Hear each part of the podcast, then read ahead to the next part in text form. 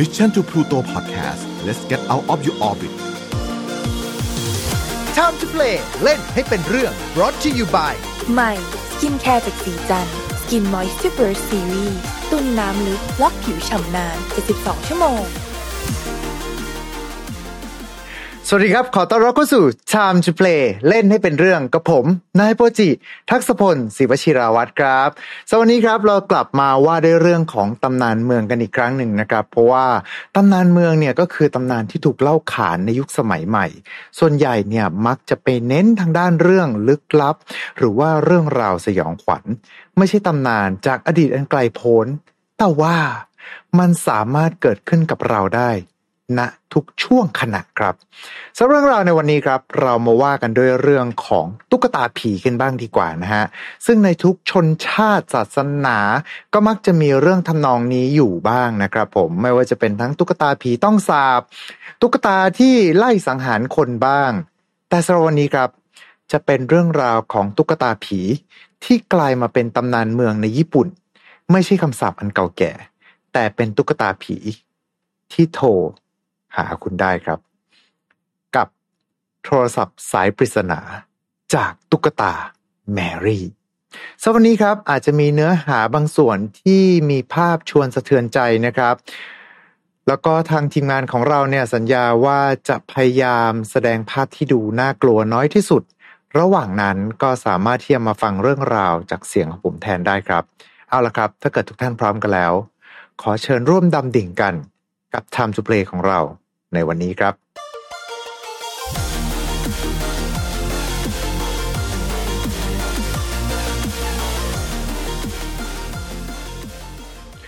สำหรับเรื่องราวในวันนี้ มันเริ่มต้นขึ้นเมื่อครอบครัวหนึ่งในญี่ปุ่น ต้องย้ายบ้านไปที่เมืองอื่น เพราะว่าคุณพ่อได้ตำแหน่งใหม่ ในขณะที่กำลังเก็บสัมภาระเพื่อย้ายไปสู่บ้านใหม่อันอบอุ่น ลูกสาวที่ยังไม่ประสา ได้แต่นั่งทำตาปริบๆ มองคุณพ่อคุณแม่ ค่อยๆ เตรียมแพ็คของต่างๆ และเธอก็เล่นกับตุ๊กตา โดยตุ๊กตาตัวนั้นมีชื่อว่าแมรี่แมรี่เป็นตุ๊กตาฝรั่งผมสีทองในชุดเดรสยาวสำหรับเด็กผู้หญิงคนนี้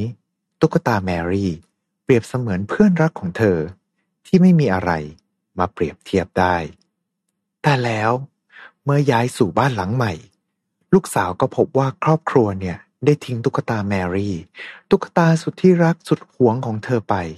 โดยคุณแม่ให้เหตุผลว่า ก็ตุ๊กตาแมรี่มันเก่าแล้วนี่นา เดี๋ยวแม่ซื้อตัวใหม่ให้นะจ๊ะ ความโศกเศร้าเสียใจ มาสู่เด็กผู้หญิงคนนั้นเป็นอย่างมาก ที่เพื่อนรักของเธอ ไม่ได้มาอาศัยอยู่ในบ้านหลังใหม่อันแสนอบอุ่นนี้ด้วยกันเเวลาก็ค่อยๆ เวียนเปลี่ยนผันไปเรื่อยๆ จนกระทั่งตุ๊กตาแมรี่ กลายมาเป็นความทรงจำสีจางๆ และเธอก็ลืมเลือนแมรี่ไปแล้ว ในขณะที่เธอใช้ชีวิตอยู่ในบ้านหลังใหม่นั้น วันหนึ่งที่บ้านต้องออกไปทำธุระทำให้เด็กหญิงเนี่ยต้องอยู่บ้านเพียงลำพัง และในขณะนั้นเอง เสียงโทรศัพท์บ้านก็ดังขึ้น เธอขึ้นไปรับสาย ปลายสาย เป็นเสียงเด็กผู้หญิงอีกคนหนึ่ง สวัสดี ฉันแมรี่เอง เด็กผู้หญิงตกใจตะกอนความทรงจำมันค่อยๆ ฟุ้งกลับขึ้นมาอีกครั้งหนึ่ง ก่อนที่จะค่อยๆ แนบหูฟังเสียงจากอีกฝั่งหนึ่ง เสียงยังคงพูดว่า ตอนนี้ฉันอยู่ที่กองขยะ และฉันกำลังไปหาเธอนะ จากนั้นสายก็ตัดไป เด็กผู้หญิงคิดว่า คงต้องมีใครพยายามจะล้อเล่นกับเธอแน่ ๆ แต่มันก็น่าแปลก ที่มีใครสักคนหนึ่ง ที่รู้จักชื่อของตุ๊กตาของเธอ จากนั้นไม่นานเสียงโทรศัพท์ก็ดังขึ้นอีกครั้งหนึ่ง เด็กผู้หญิงเริ่มหวาดกลัวตัวสั่น แต่คนที่โทรมานั้นน่ะ อาจจะเป็นคุณพ่อหรือว่าคุณแม่ของเธอก็เป็นไปได้ จึงตัดสินใจที่จะรับมันอีกครั้งหนึ่ง คุณแม่หรือเปล่าคะ แต่เสียงปลายสายยังคงเป็นเสียงเด็กผู้หญิงประหลาดนั้นคนเดิม สวัสดี ตอนนี้แมรี่ถึงสถานีรถไฟแล้วนะ แล้วปลายสายก็ตัดไป เธอจำได้อย่างชัดเจนว่า สถานีที่แมรี่หรือใครสักคนหนึ่งที่กำลังแกล้งเธอพูดถึงนั่นน่ะ คือสถานีแถวบ้านของเธอนั่นเอง นี่มันกลายมาเป็นเรื่องที่เลยเถิดเกินไปแล้วสำหรับการที่โทรมาแกล้ง จากนั้น โทรศัพท์ก็ดังขึ้นอีกครั้งหนึ่ง เด็กสาวโรลันรีบรับสาย ภาวนาให้เป็นคุณพ่อหรือว่าคุณแม่ของเธอโทรมาอีกครั้ง คุณแม่เหรอคะ รีบกลับมาได้แล้ว หนูกลัวมาก แต่ปลายสายนั้น เสียงที่ออกมา ก็ยังเป็นเด็กผู้หญิงที่เยือกเย็นคนนั้น สวัสดี ตอนนี้แมรี่อยู่ที่ร้านขายของชำตรงหัวมุมแล้วล่ะ และสายก็ตัดไปเช่นเดิม มาถึงตรงนี้เด็กหญิงยิ่งตกใจมากขึ้น เพราะตำแหน่งของร้านที่ปลายสายอ้างถึงนั้นเนี่ย มันเป็นร้านขายของชำที่อยู่ใกล้บ้านเธอมาก ไม่ว่ามันจะเป็นการแกล้งกันหรือว่ายังไง ความกลัว เริ่มเข้าครอบงำจิตใจของเธอ แต่แล้วสายปริศนาก็โทรมาอีกครั้ง เธอรับสายนั้นด้วยความหวาดกลัว สวัสดี ตอนนี้แมรี่อยู่หน้าบ้านเธอแล้วนะ พร้อมกับเอ่ยชื่อของเด็กผู้หญิงคนนั้นออกมา เด็กหญิงสติแตกทำอะไรไม่ถูก เธอดึงสายโทรศัพท์ทิ้ง ล็อกกลอนประตู แล้วพยายามชะโงกดูบริเวณหน้าบ้าน แต่สิ่งที่ไม่คาดฝันก็เกิดขึ้น โทรศัพท์ถึงแม้ว่าจะถูกดึงสายไปแล้ว กลับดังขึ้นอีกครั้งหนึ่ง เธอรับด้วยความตกใจ พร้อมกับเสียงปลายสายที่เอ่ยออกมาว่า สวัสดี ตอนนี้แมรี่ อยู่ข้างหลังเธอ และนี่ก็คือบรรทัดสุดท้ายของตำนานเมืองบทนี้ กับตำนานของโทรศัพท์สายปริศนา จากตุ๊กตาแมรี่ เอาละครับ แต่สำหรับวันนี้ก็มาสืบเสาะตำนานเมืองกันนะครับของตำนานตุ๊กตาแมรี่สำหรับตำนานนี้เนี่ยไม่มีที่มาชัดเจนนะครับ แต่ว่าจากเรื่องเล่าเนี่ย ถ้าเกิดว่าเป็นตัว original เลยก็คิดว่าน่าจะเริ่มในช่วงยุคที่ญี่ปุ่นเนี่ยเริ่มกลับมาเจริญรุ่งเรืองหลังจากสงครามโลกครั้งที่สองแล้วครับ โดยในเนื้อหาหลักเนี่ยก็จะใช้โทรศัพท์บ้านในการสื่อสารกัน น่าจะเป็นยุคก่อนโทรศัพท์มือถือ ยุคที่เราจะต้องติดต่อกันเนี่ยก็คือจะต้องโทรหากันด้วยโทรศัพท์บ้านหรือว่าใช้ตู้โทรศัพท์สาธารณะนะครับ อันเนี้ยผมจำได้ว่าเป็นเรื่องราวที่ก็เคยได้ยินมานานมากแล้วล่ะฮะ นานตั้งแต่ยุคประมาณช่วง 1980 หรือว่าพุทธศักราช 2520 กว่ากว่าเป็นต้นมานั่นเลยล่ะครับ โดยในเรื่องราวดั้งเดิมเนี่ย เรื่องราวจะจบที่ว่าแมรี่จะพูด ฉันอยู่ข้างหลังเธอ แต่หลังจากนั้นครับถึงแม้ว่า เรื่องราวดั้งเดิมมันจะเป็นการจบแบบปลายเปิดใช่ไหมฮะ แต่แน่นอนครับว่ามันคือตำนานเมือง แล้วก็จะต้องมีการเล่าต่อๆกันมา มันก็จะมีการแต่งเติมเรื่องเล่าต่างๆนะครับ อาจจะเป็นพูดถึงเรื่องของจุดจบของเด็กหญิง ไม่ว่าจะเป็นทั้งเมื่อเธอหันหลังกลับไปเนี่ย เธอก็พบกับแมรี่และเธอก็โดนแมรี่จัดการ หรือว่าเมื่อสิ้นเสียงนั้นไปปุ๊บเนี่ย ตัวเด็กผู้หญิงก็ถูกแทงจากข้างหลังจนกระทั่งตัวลอย บางเรื่องราวนะครับก็อาจจะเปลี่ยนแปลงจากสถานที่เนี่ยให้กลายเป็นจากบ้านให้เป็นอพาร์ตเมนต์ที่แมรี่เนี่ยจะโทรมาบอกตำแหน่งค่อยๆ ไล่ชั้นขึ้นมาเรื่อยๆ จนถึงชั้นที่เด็กหญิงอาศัยอยู่ บางเรื่องราวก็อาจจะเปลี่ยนเป็นค่อยๆ โทรมารายงานนะครับว่าอยู่ที่สถานีไหนบ้าง หรือบางทีเนี่ยก็อาจจะจบที่ว่าแมรี่เนี่ย หลังจากที่เดินทางมาก็เปลี่ยนใจไปท่องเที่ยวแทน อันนี้ก็พอเจออยู่บ้างเหมือนกัน บางครั้งครับเรื่องราวเปลี่ยนจากเด็กหญิงที่ทิ้งตุ๊กตาเนี่ยกลายมาเป็นคุณลุงขับแท็กซี่ ที่ก่อคดีชนแล้วหนี บางครั้งเรื่องราวก็เปลี่ยนชื่อจากแมรี่เป็นตุ๊กตาที่มีชื่อว่าริกะจังแทนครับ ซึ่งเรื่องราวต่างๆ เนี่ยก็จะมีความแตกต่างกันขึ้นอยู่กับผู้เล่านะฮะ บางครั้งก็เอาผนวกกับยุคสมัยที่คนใช้โทรศัพท์มือถือกัน เปลี่ยนมาเป็นส่งเมสเซจมีอันนี้ก็มีด้วยเหมือนกันนะฮะ และแน่นอนครับว่าถ้าเป็นตำนานเมืองจากผีญี่ปุ่นเนี่ย ก็มักจะตามมาด้วยเรื่องเล่าที่ว่า หลังจากที่คุณได้ยินเรื่องเหล่านี้ไปแล้ว จงเล่าเรื่องนี้ ต่อให้กับคนอื่นๆอีกห้าคน ไม่เช่นนั้น แมรี่จะโทรหาคุณ ซึ่งมันก็จดหมายลูกโซ่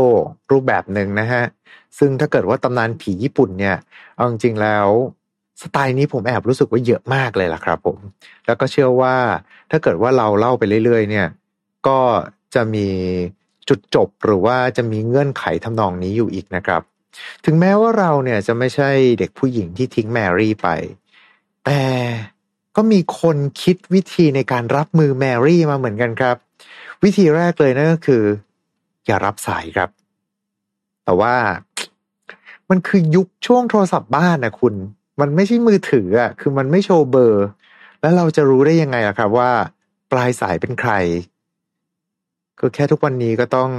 โหลดแอป Who's Call กันมา เพราะว่า บางทีมันก็มีพวกโทรมาต้มตุ๋นเยอะอยู่เหมือนกันนะฮะ ส่วนวิธีที่สองนะครับก็คือให้ล็อกประตูบ้านให้แน่นหนา แต่จากเรื่องที่เล่ามาก็เหมือนว่าน้องแกก็ทำแล้ว แต่สุดท้ายก็ไม่รอดอยู่ดี ใช่ปะนะ ส่วนวิธีที่สามครับ ถ้าเกิดว่าเธอมาอยู่ข้างหลังแล้ว ก็อย่าหันกลับไปมอง แม่ท่านี้นี่คงจะต้องจิตแข็งพอสมควรนะครับ หรือว่ามันก็มีเรื่องเล่าเหมือนกันนะฮะว่าโดนแมรี่แทงจากข้างหลังจนกระทั่งตัวลอย ท่านี้ก็เลยไม่ชัวร์ว่าจะใช้งานได้ผลจริง ๆ หรือเปล่า และวิธีที่สี่ครับก็คือเมื่อแมรี่เนี่ยมาอยู่ข้างหลังเรา จะทำให้เราเนี่ยโดนคำสาปไป ดังนั้นเราต้องโชว์เหนือครับ ด้วยการอ้อมไปอยู่ข้างหลังแมรี่ก่อน คืออันเนี้ยครับหลังจากที่ได้อ่านเรื่องราวจากเว็บไซต์ของที่ญี่ปุ่นมาเนี่ยก็รู้สึกได้นะฮะว่า พวกแกเป็นโกคูวะสามารถใช้วิชาแบบเคลื่อนย้ายพิตา อารมณ์ประมาณนั้นนะครับ คือ หรือว่าเราต้องค่อยๆหันหลัง แล้วเดิน ถอยหลังไปอยู่ข้างหลังแมรี่ อะไรแบบนี้หรือเปล่านะ เออ แล้ววิธีสุดท้ายครับ วิธีนี้ผมว่าน่าจะ work สุด คือในเมื่อตอนจบใช่ไหมฮะว่าแมรี่เนี่ยจะโทรบอกว่า ฉันอยู่ข้างหลังเธอ งั้นก็เอาหลังพิงกำแพงเลยสิครับ แมรี่จะได้มาอยู่ข้างหลังเราไม่ได้ genius คือก็รู้สึกได้นะว่าแบบว่า เอาจริงๆ คือพวกตำนานเมืองหรือว่าเรื่องเล่าที่มันดูน่ากลัวน่ากลัวประมาณนี้ครับ ถ้าเราสังเกตดีๆ เนี่ยจะพบว่าเรื่องราวเรื่องเล่าหลายเรื่องมักจะจบลงที่ว่า ไม่มีใครรอดออกมา เมื่อต้องไปเชิญหน้ากับสิ่งลี้ลับนั้น แล้วใครมารอดออกมาเล่าเรื่องได้เป็นคนแรกวะหรือว่าเป็นคนที่สอนให้หันหลังพิงกำแพงไปอะไรอย่างนี้หรือว่าคือไม่ดีคือเรื่องมันก็เป็นเรื่องของเด็กผู้หญิงใช่ไหมแล้วก็เรื่องตอนจบคือ เราก็ไม่รู้ว่าเป็นยังไง แต่ก็ไม่น่ารอดหรือเปล่าแล้วทำไมถึงต้องแมรี่ต้องไปหลอกหลอนคนอื่นด้วยในเมื่อ คนอื่นเขาก็ไม่มีอะไรเกี่ยวข้องกับการเอาตุ๊กตาไปทิ้งเลย คือเป็นผีแนวแบบแค้นพร่ำเพรื่อนะฮะ แล้วแมรี่เองเนี่ย โทรมาหาได้ยังไง คือถ้าเกิดในยุคนั้นมันก็จะต้องเป็นแบบพวกโทรศัพท์สาธารณะก็จะต้องเป็นแบบหยอดเหรียญใช่ไหมครับ คือแค่นึกภาพนะฮะว่าเป็นตุ๊กตาเนี่ย ตัวเล็กๆ ค่อยๆ ปีนขึ้นมาเอาเหรียญไปหยอดใช้โทรศัพท์ ก็รู้สึกได้ว่าเป็นภาพที่ดูน่ารักมากกว่านะครับ แล้วก็จำได้ใช่ไหมครับว่าตะกี้เนี่ยที่ผมบอกไปว่ามันก็จะมีเรื่องเล่าเหมือนกันว่า จริง ๆ แล้วไม่ได้ชื่อแมรี่หรอก แต่ว่าชื่อว่าตุ๊กตาริกะต่างหาก ซึ่งไอ้ตุ๊กตาริกะเนี่ยแหละครับ มีความเชื่อว่าอาจจะเป็นต้นกำเนิดของตุ๊กตาแมรี่อีกทีหนึ่งแล้วก็ตุ๊กตาริกะนี้มีตัวตนอยู่จริงครับสัตตุ๊กตาริกะนะครับก็จะเป็นลายผลิตภัณฑ์ของบริษัททักระ ซึ่งเป็นบริษัทผลิตของเล่นใหญ่ของญี่ปุ่น โดยสำหรับลายผลิตภัณฑ์ตุ๊กตาริกะจังเนี่ย ออกมาตั้งแต่ปี คศ 1967 แล้วล่ะครับ แล้วก็ได้รับความนิยมในหมู่เด็กผู้หญิงจำนวนมาก จนเรียกได้ว่าเป็นตุ๊กตาบาร์บี้ของญี่ปุ่นเลยก็ว่าได้ ถ้าเกิดว่าใครค้นหามานะฮะ ก็น่าจะพอเจอภาพกัน จนกระทั่งถึงทุกวันนี้ ก็ยังทำตัวน้องริกาจังออกมาขายอยู่นะครับ แล้วก็ปี 2001 เนี่ย มีตุ๊กตาริกาจังเวอร์ชัน ทองด้วยครับ คือเห็นปุ๊บก็รู้สึกอย่างวะนิดนึง แต่ก็อะโอเค พอเก็ตพอได้อยู่ละมั้งนะ แล้วก็สำหรับตัวผลิตภัณฑ์ริกาจังเนี่ย คือมันเกิดเหตุการณ์ว่าวันหนึ่งครับ ทางบริษัททักระเนี่ย เขาได้รับสายจากเด็กผู้หญิงที่เป็นลูกค้า ที่โทรมาบอกว่า พี่คะพี่คะคือหนูอยากคุยกับลิกาจังค่ะ จนกระทั่งทีมงานเนี่ยเขาเกิดปิ้งไอเดียครับ ก็เลยมีการเปิดเบอร์พิเศษให้กับเด็กๆ เนี่ยสามารถโทรมาคุยกับริกาจังได้ โดยจะเป็นระบบเสียงตอบรับอัตโนมัติครับ แล้วก็กลายมาเป็นกระแสในยุคนั้นเลยก็ว่าได้ ซึ่งมันก็ไม่น่าแปลกใจนะฮะว่าถ้าเกิดว่าจะมีใครสักคนหนึ่งหยิบเรื่องราวของตุ๊กตาที่สามารถคุยกับคนอื่นได้ เอามาเล่าให้เป็นรูปแบบของตำนานเมืองครับ มีคนหนึ่งนะครับ ก็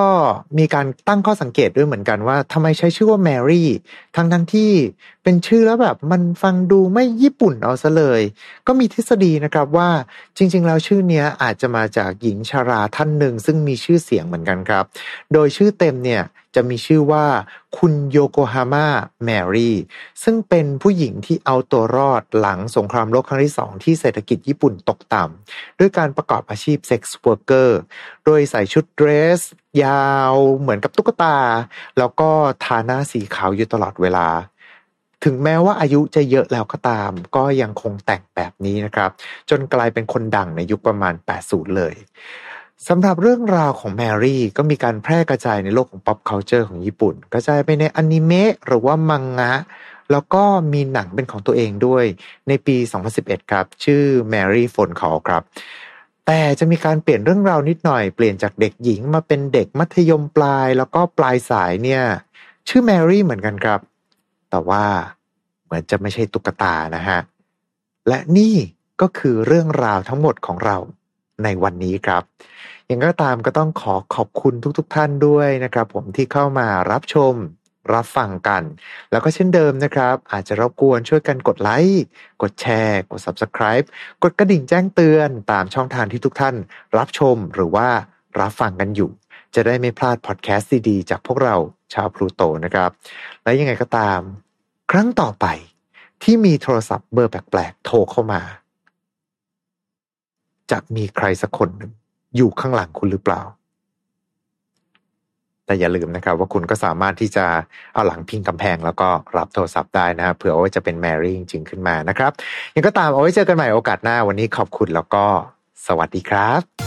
Time to play เล่นให้เป็นเรื่อง Presented by สีจัน Skin Moisture Burst Series ตุ่นน้ำลึกล็อกผิวชำนาน72ชั่วโมง